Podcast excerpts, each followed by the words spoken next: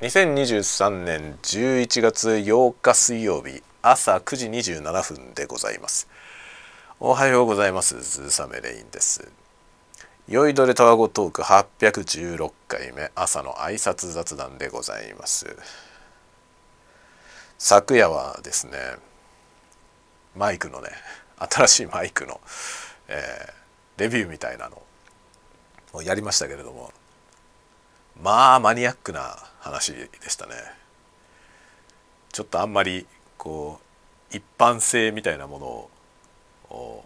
考えずに 考えずに喋っておりました。で今日はですねまた在宅でお仕事をするんですけど明日と明後日がですね実はエアコンの工事が入ります。我が家はですね、まあ、北海道に住んでるんですけれどもエアコンいらないということでエアコンをつけなかったんですね。家を建てる時に、まあ、北海道来てエアコン夏にねエアコンが欲しいと思ったことがなかった。ということでエアコンつけませんでした。エアコンいらないよって言ってね。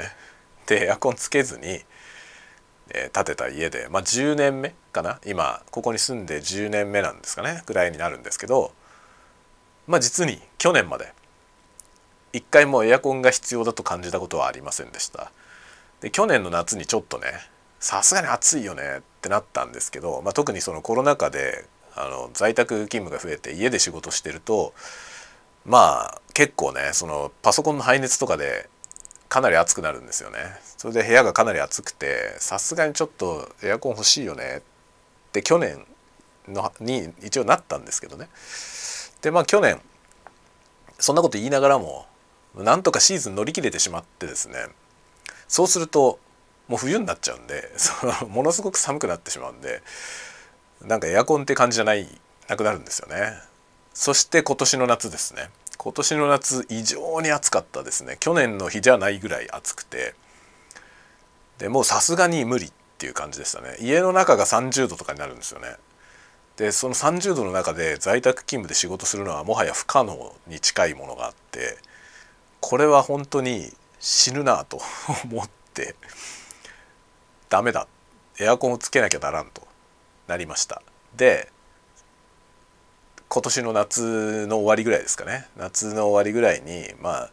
エアコン買おうってことにしてもうでも買おうって言ってもそんなにねその簡単にポイッとお金が出せるわけじゃないので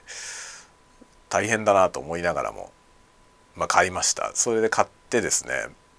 で工事をね工事を依頼するわけですけど、まあ、一回見積もりに来てもらったんですよね。ちょっと工事の内容がわからないので。でエアコンの工事ってそのエアコン用の電源がそのもうすでにエアコン設置する場所がなんとなく決まっててそこに電源もあってで排気口もねあるみたいな。普通その賃貸住宅とかだとそういうのもう装備されていてそこにエアコンを設置するだけだと設置費ってもう決まってんですよね。でなんか電気屋さんとかによって多分決まってると思うんですけど、まあ、ヨドバシカメラの場合は標準のそのただ設置できる場所がもうあるっていう時には、まあ、1万6,500円工賃がねっていうふうになってました。でもうちは、まあ、排気の穴も開いてなければ電源もないんでどういう工事になるのかすら分かんないわけですよね。で、まあ、業者の人に見積もりに来てもらってそしたらまあ業者の人も頭を抱えながらですねこっからこうやってみたいなね。その排気の穴開けるのは、まあ、僕はねその排気の穴を開けるのが大変だろうと思ってたんですけどそんなものよりも電源の方がはるかに大変でした。で電源をどうするかっていうことで、まあ、業者の方もかなり頭をひねってですね一生懸命考えてくれてで、まあ、こうやってやればできそうだというプランができましてそしてお見積もりいただきましてですねものすごい金額になりました 標準だと1万6,500円のところが、まあ、うちは3台つけるんですけどあの25万円ぐらいの工賃。工賃だけですよ。工賃で25万円ぐらいになってもうどうにかなりそうですね。本当に。えらいことです。でそれプラスエアコンの料金がありますからね。3台分。もうねどうしようもないです。もう本当にどうしようもなくて大変なんですよね。でその工事が明日明後日11月の90で行われる予定です。なのでちょっとどういう手順でやるか分かんないんですけど多分僕が今いる部屋に最初につけてですね、まあ、ここが一番つけやすいんですよね。ここの工賃は3万5千円ぐらいでしたね。あの開いてない穴開けて、まあ、電源通して込みで3万5千円ぐらいなんですよ。問題は2階で2階までどうやって電源を引っ張るかっていうところの、まあ、プランニングをしてですねそういうのをまあやるわけですけどえらい工事なんですよ。ド派手な工事になってしかもそのケーブルが高いんですね。電源ケーブルを引き回すのにその結構距離があってで、まあ、電源ケーブルは単価が決まっていてその距離が長ければ長いほど値上がりするわけですよね。もちろん当たり前ですけどね。だからそのメーターいくらみたいなの決まっていて大体これぐらいみたいなので見積もってもらってすごい金額に すごい金額になっております。もうどうしようもありませんこれは。でもつけないと死ぬし。ってことでね。まあ一回つけちゃえばそのその後ねエアコンをもっといいやつにしようとかっていうのは、まあ、簡単にできるわけですよ。今度は1万6500円でできるわけですよ。その普通の工賃でね。その電源もあるしダクトの穴もあるから。っていう感じになるんですけど、まあ、その何もないところにつけるのはものすごい大変でまあ何でもいいからやっておこうと。今回やっておけばなんとかなるだろうと来年以降もね。ということでエアコンを設置することにしましたでもね明らかにだからねこの10年ここの家に10年住んでてエアコンが欲しいと思ったのは去年が初めてなんですよ。ということは明らかにやっぱり温暖化してると思いますね地球は。しかも体感でわかるぐらい温暖化してると思いますね。これは由々しきことだと思いますね。あの作物もね今年なんかもう大混乱で今年夏があまりにも暑かったのでいろんなものがおかしいですよね。その本来のね産地で不作ででなんか今まではねそうでもなかった地域ですごくいいものができてたりとかするので、まあ、全体的にその作物の生息範囲がこう北にシフトしたんじゃないかなと。北というかまあ厳密に言えば緯度の高い方にってことですね。緯度の高い方へこうだんだん移動してるんじゃないかなっていう気はしますね。なんか今年北海道のお米美味しいみたいですよ。暑かったので北海道らしからぬ気候だったんで北海道のお米ってちょっと寒いところで作ってるんですけどその本来のねお米の産地が今回暑すぎてちょっと不作になったりしていてその分なんか北海道は本来よりもねお米にいい環境だったみたいで米はいいみたいですねただ海産物がいろいろおかしくて本来取れるはずのものが全然取れてないみたいなことはあるみたいですね。なんかもう今年はだからいろいろねダブルパンチトリプルパンチですよね。その円安円安でとにかく輸入が全部高いプラスそのいろいろな世界のね世界情勢のいろんな影響によって原油が高いで原油が高いと輸送費が全部上がるのであらゆるものが高い。っていう感じになってるところにさらに作物のそのイレギュラーがあっていろんなものが不作であったりとかね。なのでもう皆さんも多分そうだと思いますけど家計がすごい苦しくないですか今年。スーパーで買い物する時のその支払ってる金額があからさまに上がってるんですよね。毎週。で特に感じるのが牛乳とか卵。牛乳とか卵の値段ってなんかある程度こう決まってたと思うんですよね。だいたいこのくらいっていうね。変動してもまあわずかって感じだったと思うんですけど一時期の今どうだろう。3割増しぐらいの値段になってます 3, 3割から5割ぐらい高いですね。卵に至ってはものすごい高いよね。卵は今もう2倍以上の値段になってるような気がしますね。あのちょっと前までのね。なんか10個入りの卵って100円ぐらいだったと思うんだけどちょっと前まで。100円とか、まあ、高くても198円だったと思うんですけど今一番安いやつでも200円以上する。250円くらいしますね。で普通に買ってるやつ普段僕らが買ってるやつ298円。もうほぼ300円ですよね。なんか倍以上になってる感覚がありますね。牛乳もそうだね。牛乳も168円とかで売ってたんですよ。北海道はね。でも168円とかで売ってた牛乳同じ銘柄のやつが今248円くらい。めっちゃ上がってますよ値段。やばいですね。これはかなり有識ことなんじゃないかと思いますね。でこれだけ物価が上がってっても何しろその好景気によって物価が上がってるわけじゃないのでその収入の方は増えないというね状態になってますね。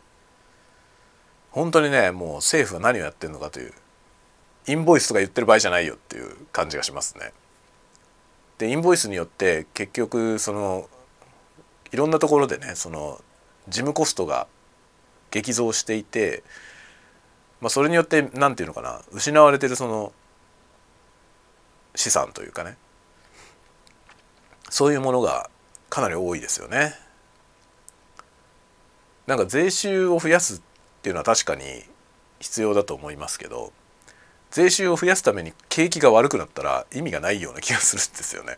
税収を増やしたことによって失業者が増えるような事態を今多分招いていてそうするとそこにまた税金投入しなきゃいけなくなるんじゃないのっていうことがねありますよね。なのでなんかまあ素人目に見ていて今の政府はあまりにも無能に見えますね。この状況が随分続いてますよね全く何も改善されないままなんかそのガソリンのね高騰にしてもそれになんか援助をね国の方から資金を入れることでなんとか価格を維持しようみたいなことをやってますけど根本的な解決になってないので常に。なのでその税金は出ていくばっかりでで税収が足りないからっつってわけのわかんないことをしてでそれ、その結果その経済がねその国内の経済が状態が悪化していくというなんかやってることがとんちんかんだなという感じがしますね。これはなんとかなるんですかね？どうなんでしょうね？その政府が例えばねその内閣をがひっくり返って別の人が首相になって内閣を作り直せばね例えば改善するんでしょうかね？そういう問題なのかっていうその手腕の問題なのかどうかがそもそもよく分かりませんけど、まあ、今の首相はあんまり良くねえんじゃないかなっていうのは思いますね。この状態に対しての何も策がないというかいろんなことやってはいますけど何一つ改善していないのでこの状況がなんか随分長いこと続いてますよね。ダメじゃないかなと 思いますね。だから結局選挙でああいう人が選ばれるっていうねああいうことをやってるその政党がね強いっていうことがまあおかしいしそのまあでも野党が弱すぎるっていう話もありますね。なんかこの人なりこの政党に頼めばなんかねそこに任せれば良くなりそうだっていうその希望を持てるところがないんだよね。本当にどうしようもないですね。と思います。だからもうなんか支持すべき政党もないし支持できそうな政治家もいません。どうすればいいんでしょうね。本当に。それでそのなんか頭のいい人たちはねどんどん海外に出ていっていて、えー、どんどん日本を見捨てていくという感じですね。なので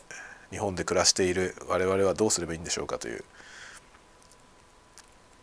まあしょうがないんだよね。我々はさその選挙で投票をするかもしくは自分が立候補するかというこの2択しかないから。